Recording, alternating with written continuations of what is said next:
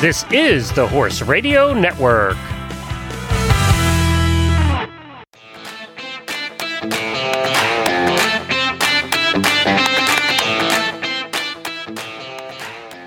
Hello, and welcome to the Sport Horse Podcast. I'm Nicole Lakin. And I'm Tim Worden. Today we have an old friend of mine appearing. Our guest is Taylor Campbell. I have known Taylor for a number of years now. We worked in the same lab during our grad studies, and then she went on to become a successful human physiotherapist running Prospect Physiotherapy in Ontario. She works with numerous riders across disciplines and has a strong understanding of equestrian sports. So she is someone I chat with when I have questions uh, related to her field. Of course, having riders who have properly functioning bodies uh, in addressing things like asymmetries and stiffness is critical for allowing horses to move optimally. So, this episode dives into this topic, and Taylor shares her insights on some of the challenges and opportunities that riders have to enhance their own effectiveness in the saddle. Taylor is a graduate of the University of Toronto's Master of Science in Physical Therapy program. Prior to this, she obtained a BSc in Human Kinetics and an MSc in Biomechanics from the University of Guelph. Taylor is the physiotherapist for the Canadian equestrian team, where she works with both able bodied and para equestrian athletes in various disciplines. Her involvement with Equestrian Canada allows her to travel with the team and help the riders prepare for world championships and the Olympics and Paralympic Games. Hi, Taylor, and welcome to the Sport Horse Podcast. Hi, Tim and Nicole. It's a pleasure to be here. We're so excited. We've got a lot to cover, so I'm going to jump right in. You currently travel with Equestrian Canada to major games to support team riders for dressage, eventing, and paradressage. Can you give us a little bit of an explanation of the work you do, just for those who might not be familiar? Yeah, uh, so I'm super fortunate to have this job. Um, Equestrian Canada hired me on to be the team physiotherapist for the Canadian para dressage team. So I usually travel with them a few times throughout the year. This year's a bit of a heavier travel year just with Worlds coming up. So, for example, I was in Florida in March, Belgium in April, Ottawa in May, and then I'll be heading to Denmark for Worlds in a couple weeks. Uh, so then it's at major games where I do offer my services to riders of all the disciplines, since we're usually all at one venue. Um, this year's a bit of an exception. At this venue, it'll just be jumping, dressage, para dressage, and vaulting, I think. So, to kind of give you an overview of what the year looks like, um, I typically complete an annual assessment early in the year. So, usually on that Florida trip, and that's with all of the national level para athletes. Um, this just allows me to kind of keep tabs on how their body is doing year after year and go over any issues or injuries that we need to address for that season. And then from there, we like follow up with our hands on physio treatment whenever we are together as a team. And then um, I can maintain correspondence and provide or update exercise programs as needed in between those trips. And then once we're at major gains, a lot of the major work should be done. So it's more maintenance. So really, I'm just there to help riders uh, with whatever they need, make them feel better in the saddle, right? So whether that's a bit of massage or stretching, I bring my ultrasound and some of my modalities. So yeah, that's pretty much it in a nutshell, I would say.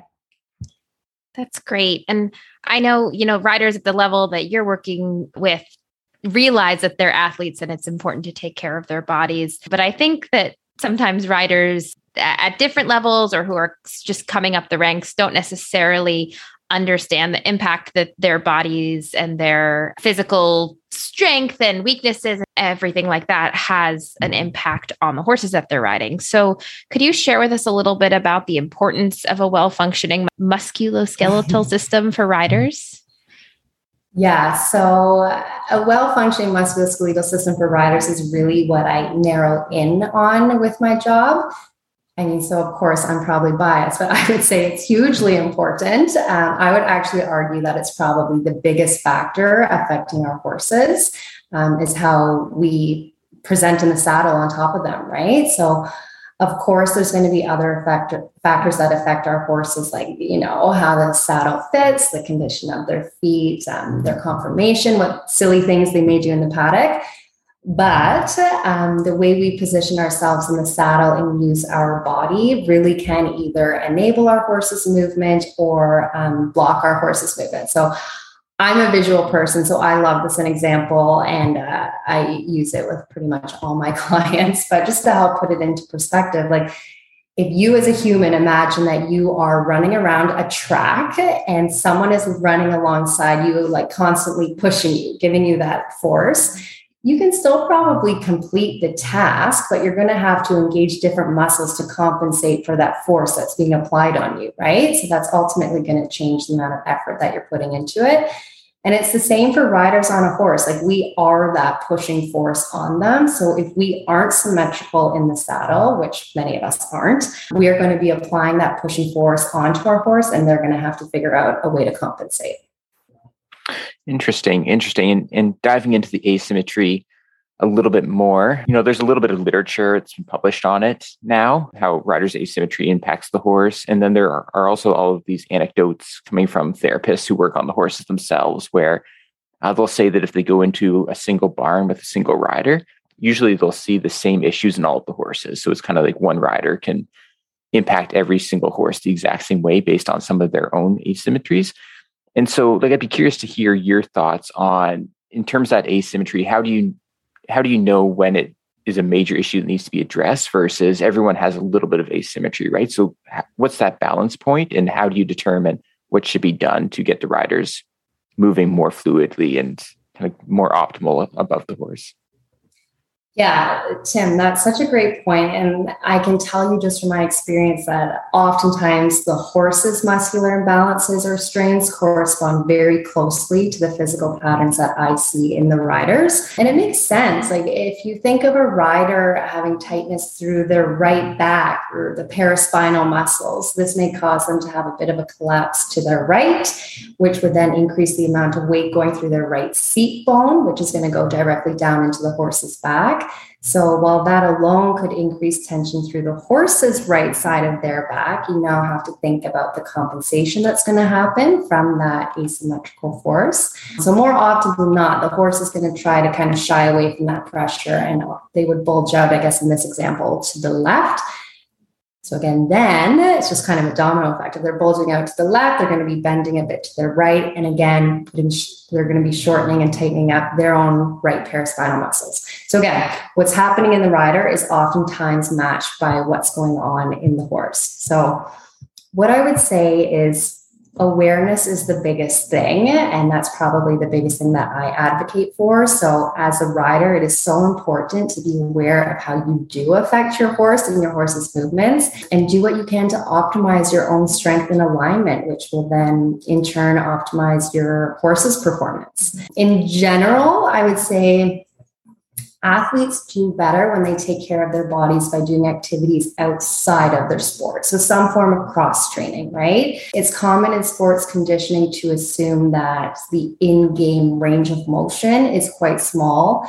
compared to the range of motion needed in training to create, you know, a healthy and balanced body. So when you think of riding, especially, we kind of get into this nice, beautiful posture, and ideally, you don't move too much from that. So we're using a very small range of motion. So if you don't aren't doing anything to supplement your fitness out of the saddle, then you may not be getting sufficient range of motion or joint health and suppleness to just feel good, right?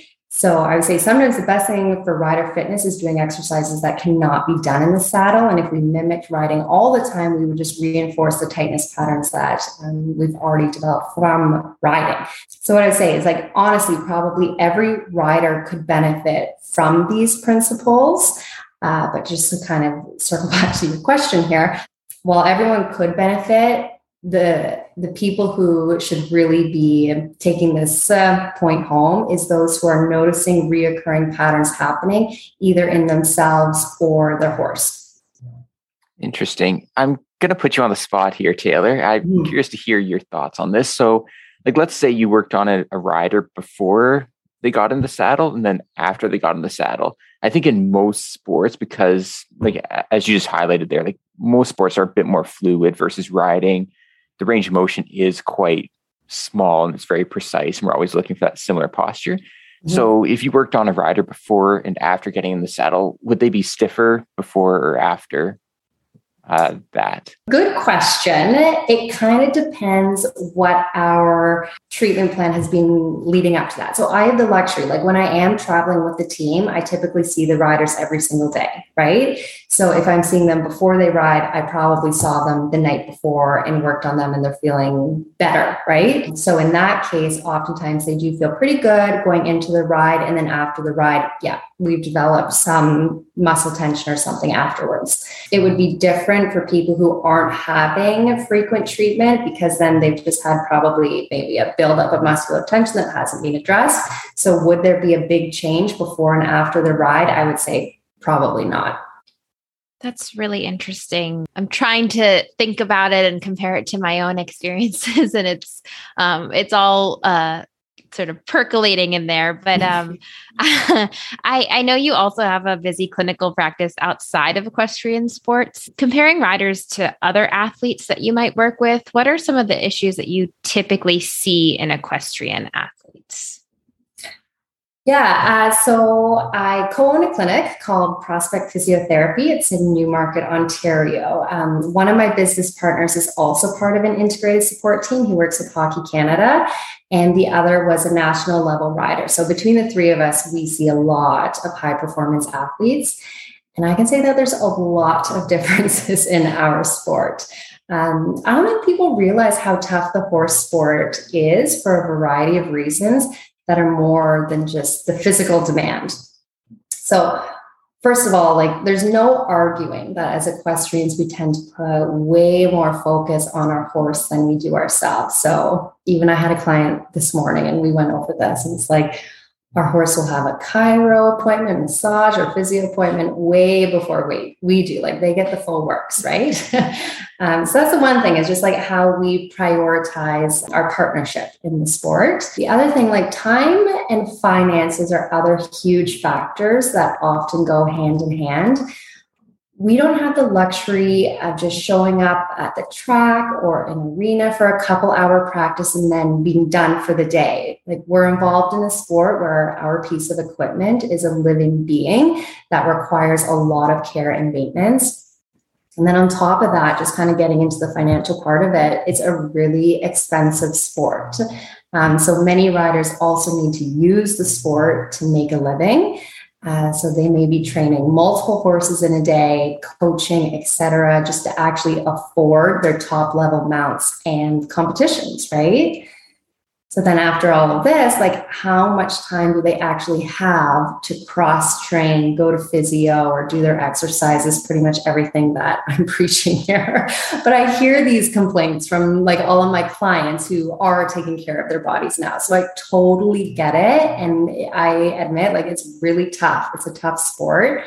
In terms of the, the physical differences, which maybe you were alluding to at first, but uh, Many riders have weak glutes and hamstring muscles, accompanied by tight and short um, hip flexors and adductor muscles. So, this in combination uh, can create that kind of chair seat position that we often see in the saddle.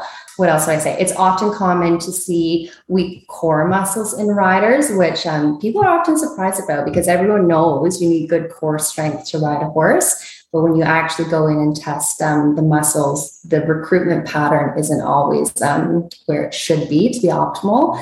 Obviously, we know that core muscles are hugely important to help stabilize your upper body, but it's also important to help control your aids and really like have that finesse while you're riding. So with riding, your base of support is your seat. Your seat is in the saddle, right? So we need this stability around our pelvis to be present before we're able to move our limbs um, efficiently. And then I would say the combination of all of these things leads to the biggest issues, which I see in riders, um, which is a lot of tightness and stiffness through the back and the neck because really riders end up kind of bracing through their spinal muscles to provide that stability um, if the core muscles aren't providing it. Really really interesting and and i th- i think yeah like a lot of what you said in terms of the the, the problem issues I, I think a lot would resonate with people. The core would probably be the one that as you said say stands out a little bit right? Like i think with it being so important in the sport no matter what discipline it is, you'd you'd think that should really be a priority and the body should really be tuned in there. So that's really interesting. In terms of those issues and how they develop, I, you alluded to that a lot of it is you know sort of being in that same posture over time and over. Uh, the one point I'd be curious to hear your thoughts on. Riders are notoriously durable and brave and uh, pretty tough individuals, and oftentimes like they're sustaining small injuries and not, as you alluded to, um, it is a living for them. They can't really take time off to properly rehabilitate uh, the issues and to you know get get everything sorted before they get back into the saddle. So, in terms of the riders that you're coming across, like how much of these issues is more so because of the injuries they've had in the past that they just haven't been able to properly rehabilitate. So it's just been an ongoing issue for years now. Yeah, so I would say it's a bit of both. Like we have a buildup of a small issues that are turning into chronic issues and compensatory patterns in the body. And then we do have those old injuries that haven't really been addressed. So, yeah, Tim, like I think you're right on the mark. Like, if we go back to that topic of range of motion in the sport, we know that we are using quite a small range of motion while in the saddle. Uh, so as a result, many riders do get muscle imbalances and repetitive strains from riding, even more so if like we say they are training multiple horses throughout the day. And then yeah a lot of riders also have injuries from traumatic events or falls. So if those weren't rehabilitated properly they are either more susceptible to re-injury or it's likely to contribute to some of their chronic pain and compensatory patterns. Like when i'm doing an assessment with a new equestrian just asking for their past history on injuries you know that they've had throughout their lifetime because again they may be surprised with this kind of helps paint a picture of what they're dealing with when they come in to see me. They will list off some of the wildest injuries, uh, and that, and they're just like, "Oh no, I never did anything for it. It just healed on its own." Which, yeah, like they are just a tough crowd, and it's so amazing. But as a physio, you're like, "What?"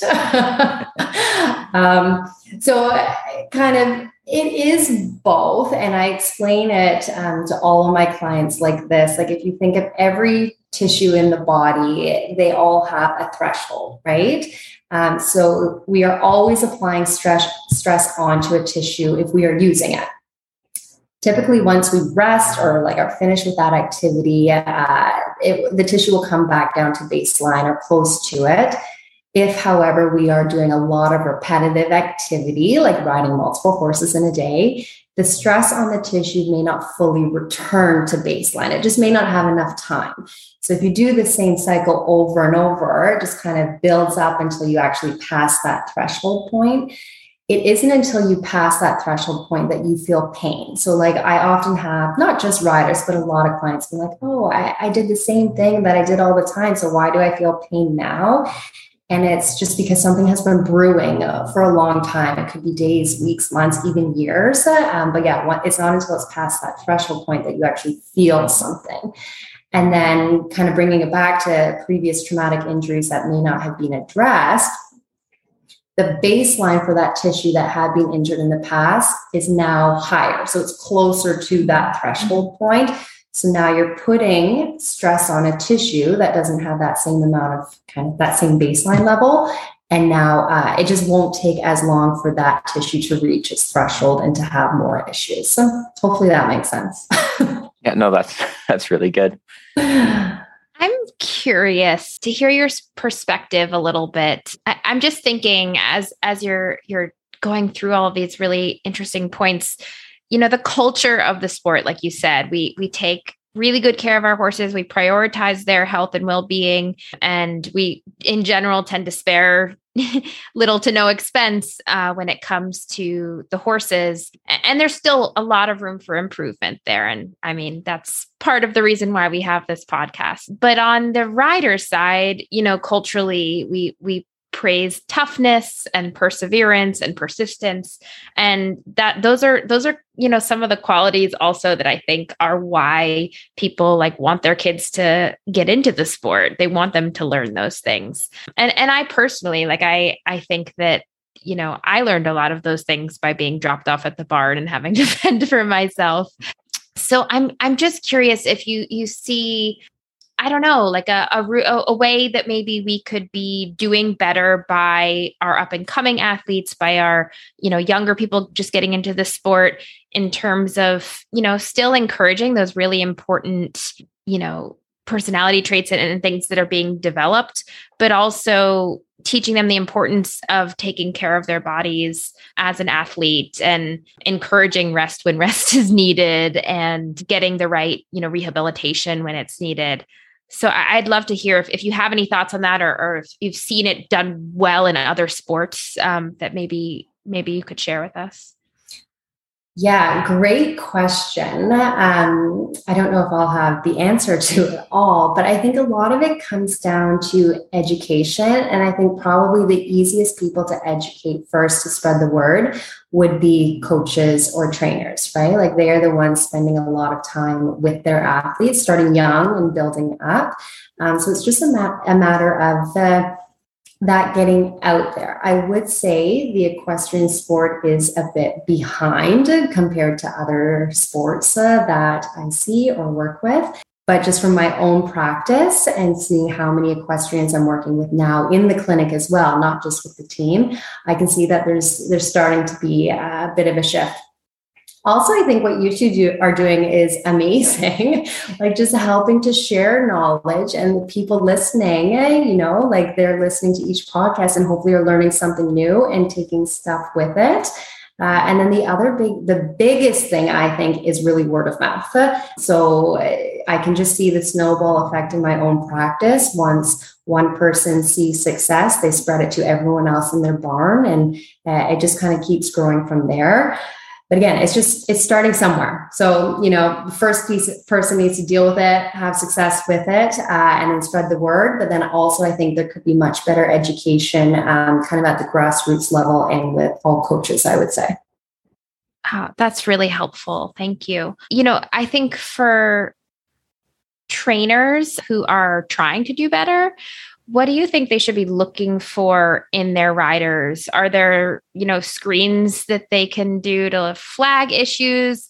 Um, obviously it's easier if like you know a rider falls off and you you know that they like you know fractured something or, or sprained something. But i actually uh, a little anecdote I, I fell off a couple weeks ago, like a, a, little bit of a freak accident, and um, I, I, got a, a, nice little broken wrist here. Um, oh, but I also, I also uh, had my chest was hurting, uh, and I, I didn't think it was broken. But I went, you know, to the urgent care. They wanted to do a, a chest X-ray just to check for any fractured ribs. And um, I came out and they said, Well, you don't have any new fractures, but we see a couple old ones. yeah. And I, you know, I, I sort of laughed and shrugged it off. And, and, you know, it's just, it's just one of those things. Like if you've been riding for your whole life, you're going to have um, some, some battle wounds that stick with you for a long time. Oh, Nicole, um, that's funny. It's so common.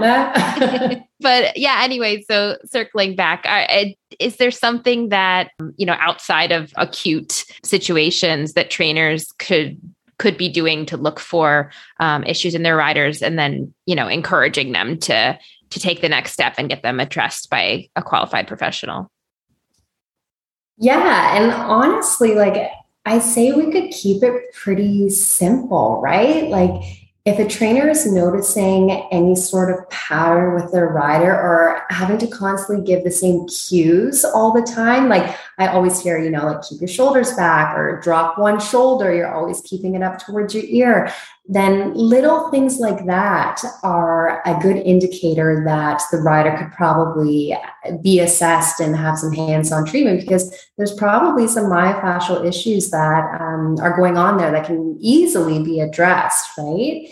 Uh, and then the same goes if the trainer is noticing issues with the horse, like if they're having a hard time going into a frame or changing a lead or bending in one direction. Um, of course, have an equine practitioner out.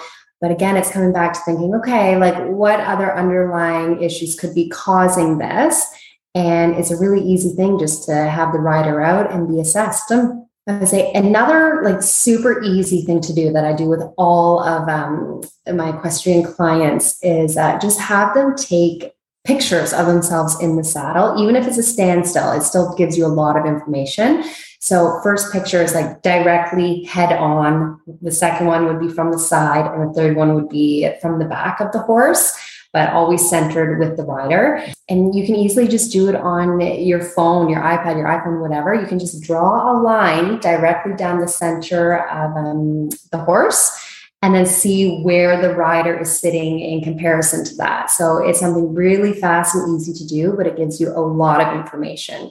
So, I mean, I do that. So if no one wants to do that, then yes, your practitioner will just do it for you. But you know, if you're tight on time or money, can't make it to a practitioner, it's just a cool idea that you can do on your own and see what's going on.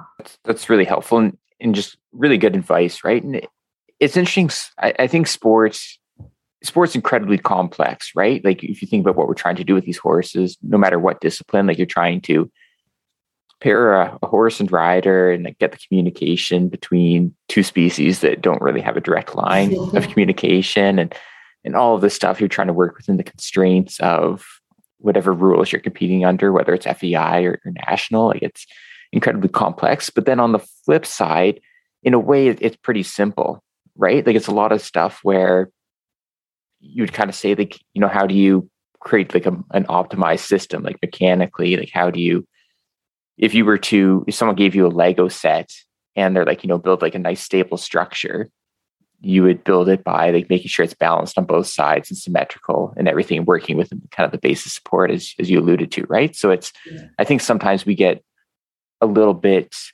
hung up caught catching or chasing uh, like you know these these little things like the newest fad when like it really does come back to the basics and the fundamentals of making sure that you know the body's in the right position at the right time to give those cues and like mm-hmm. sort of once you have that in place i think everything else kind of becomes easier as opposed to as you as you said i think sometimes people are playing around with a lot of different bits for the horses and devices and all these different techniques just to cor- correct an issue that is being driven by a rider who's not you know, giving the correct cues at the correct time, just based on their posture. So, uh, really, really interesting. Um, and then I, I know you did some videos for Equestrian Canada, which I think are still on YouTube. So maybe we'll uh, post a link to that in uh, the show notes, Taylor. If you had to give maybe three exercises that you think every rider should be doing to help address some of these issues, maybe something that could be done uh, before people go to bed or maybe when they wake up in the morning, like what would those exercises be?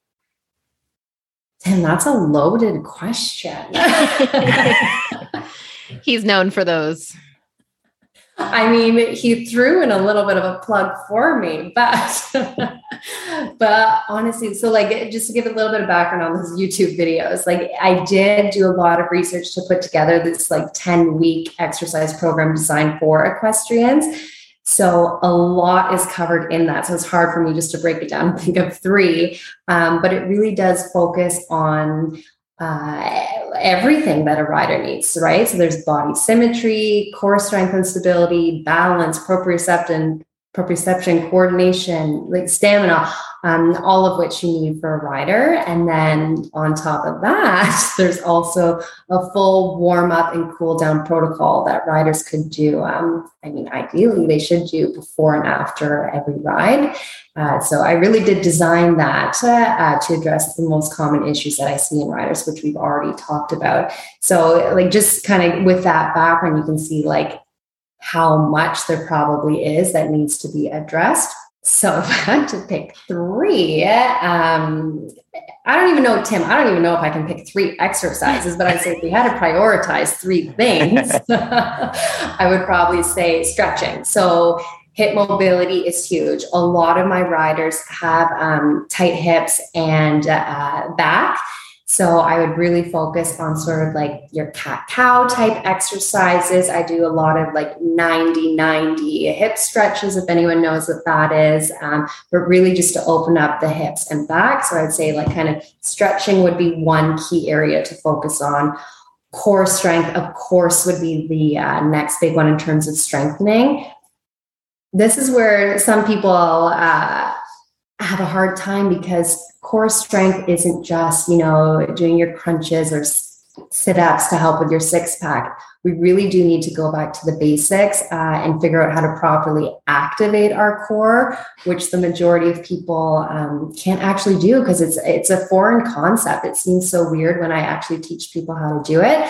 So again, like this exercise program on YouTube, um, it really does go back to the basics. So I start super um, easy, fundamental, and then each week kind of builds up on top of that.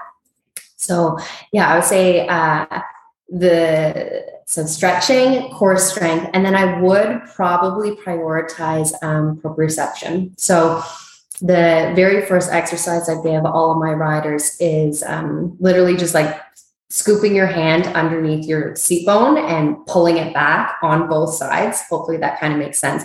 But it's just resetting your pelvic alignment and then feeling what that feels like because ideally you want to have 50 50 weight distribution between your left and your right seat bones.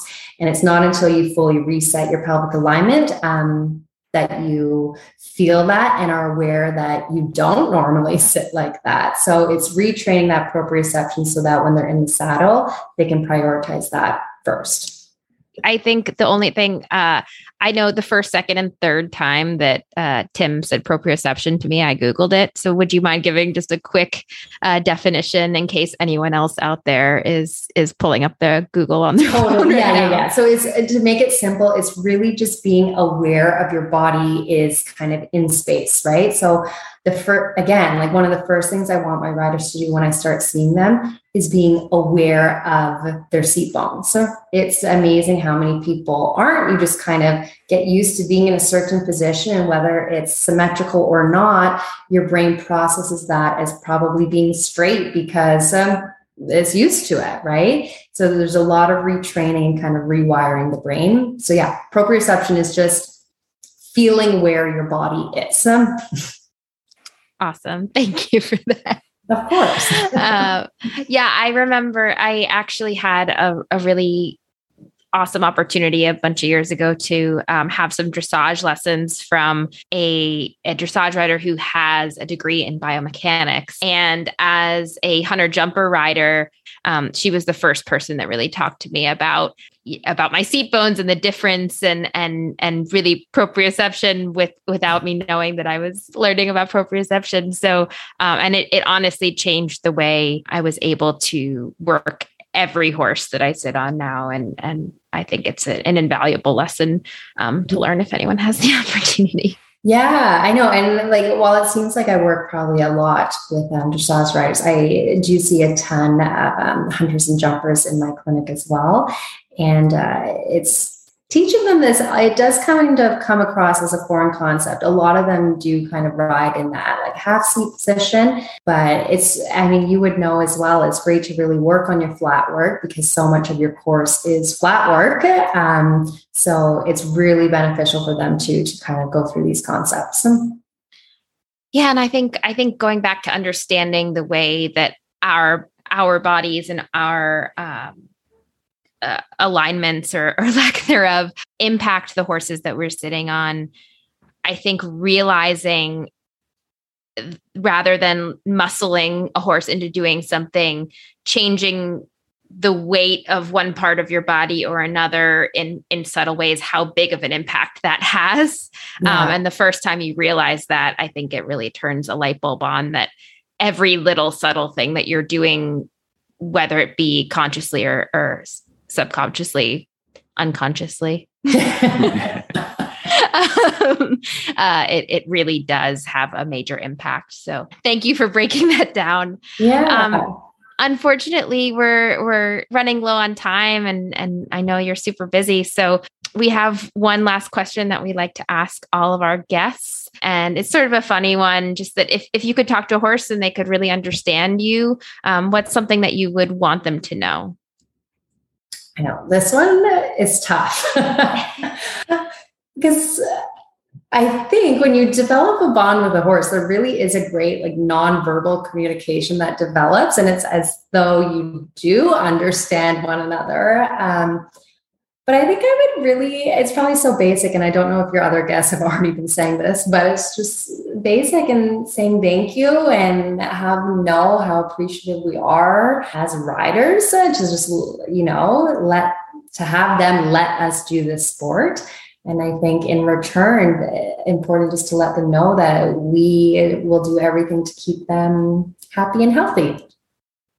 That's uh, that's a really nice uh, sentiment uh, there, Taylor, and I think it's a perfect way to wrap this up. So, again, thank you so much. It's been really interesting talking to you. Um, as I'm sure you know, I I'll be bugging you in the future for more uh, more speaking engagements and uh, just pick your brain on stuff as well. So uh, we'll be in touch. But thank you so much. Of course. Yeah. No, had a great time. Thank you guys. Thank you, and good luck at the World Championships. Oh, thank you. I always really enjoy getting the chance to chat with Taylor. Uh, really enjoyed that discussion. What I kept thinking about during the talk was the importance of coming back to the basics. Uh, riding 101 is a balanced seat, not placing unneeded pressures anywhere on the horse's body, and so on. Over time, our bodies do tend to adapt to develop some postures and movement synergies that may feel natural and comfortable to us, but to a trained outside eye, it is clear that maybe the pelvis is hiked more on one side versus the other. There could be pressures or locations that the heels are resting on the horse's side that may be slightly different. Uh, maybe one arm is slightly stiffer and so on. Uh, it's a little bit like sitting in front of your computer at home. A lot of us tend to not sit with the best posture the longer we sit. So uh, I think it's similar to what we do in the saddle. And it's one of those things where these subtle little changes to our posture over time can add up and add up until it creates relatively large issues for the horse in terms of those outputs. And if a horse can't move its body the way it should be moving it. So if it's not smooth and not efficient, then we're going to end up with chronic overuse injuries uh, that will become more likely. So it's it's a really important point to consider in your own riding. Especially if you ride for a long period of time, you're naturally going to develop asymmetries as a result to, you know, normal wear and tear and just you know the way that your body is built and if you only if, if you ride one horse the same horse all the time it can be really hard for you to actually identify those things like we all we always like to think that we're really you know sort of aware of um, exactly where we are. But when it becomes a feeling of like the new normal, sometimes you do need to get that outside perspective of a physiotherapist or even just go to your trainer and say, like, is there something that you notice that I do in the way that I, you know, sit or my balance? Do I always make my horse go to the right? You know, all those kinds of things that can be really good indicators. And like we said when we were talking to Taylor, horses, even though they're much bigger than us, how we sit on their backs and how we use our weight and our pressure has a really major impact on their own balance and symmetry. So um, we definitely don't want to be causing unnecessary stress on our horses for things that we could be fixing just by, you know, exercising and, and learning to use our bodies uh, more effectively. So, like you said, riding 101. Simple. Yeah. Yeah super easy to do, right? So. totally. Well, that's it for today's episode. You can find links to today's guests in our show notes, which are available at our website, www.sporthorsepodcast.com. Uh, as always, you can follow us on Instagram and Facebook at Sport Horse Series be sure to head to wherever you're listening to us right now and follow us and leave a review.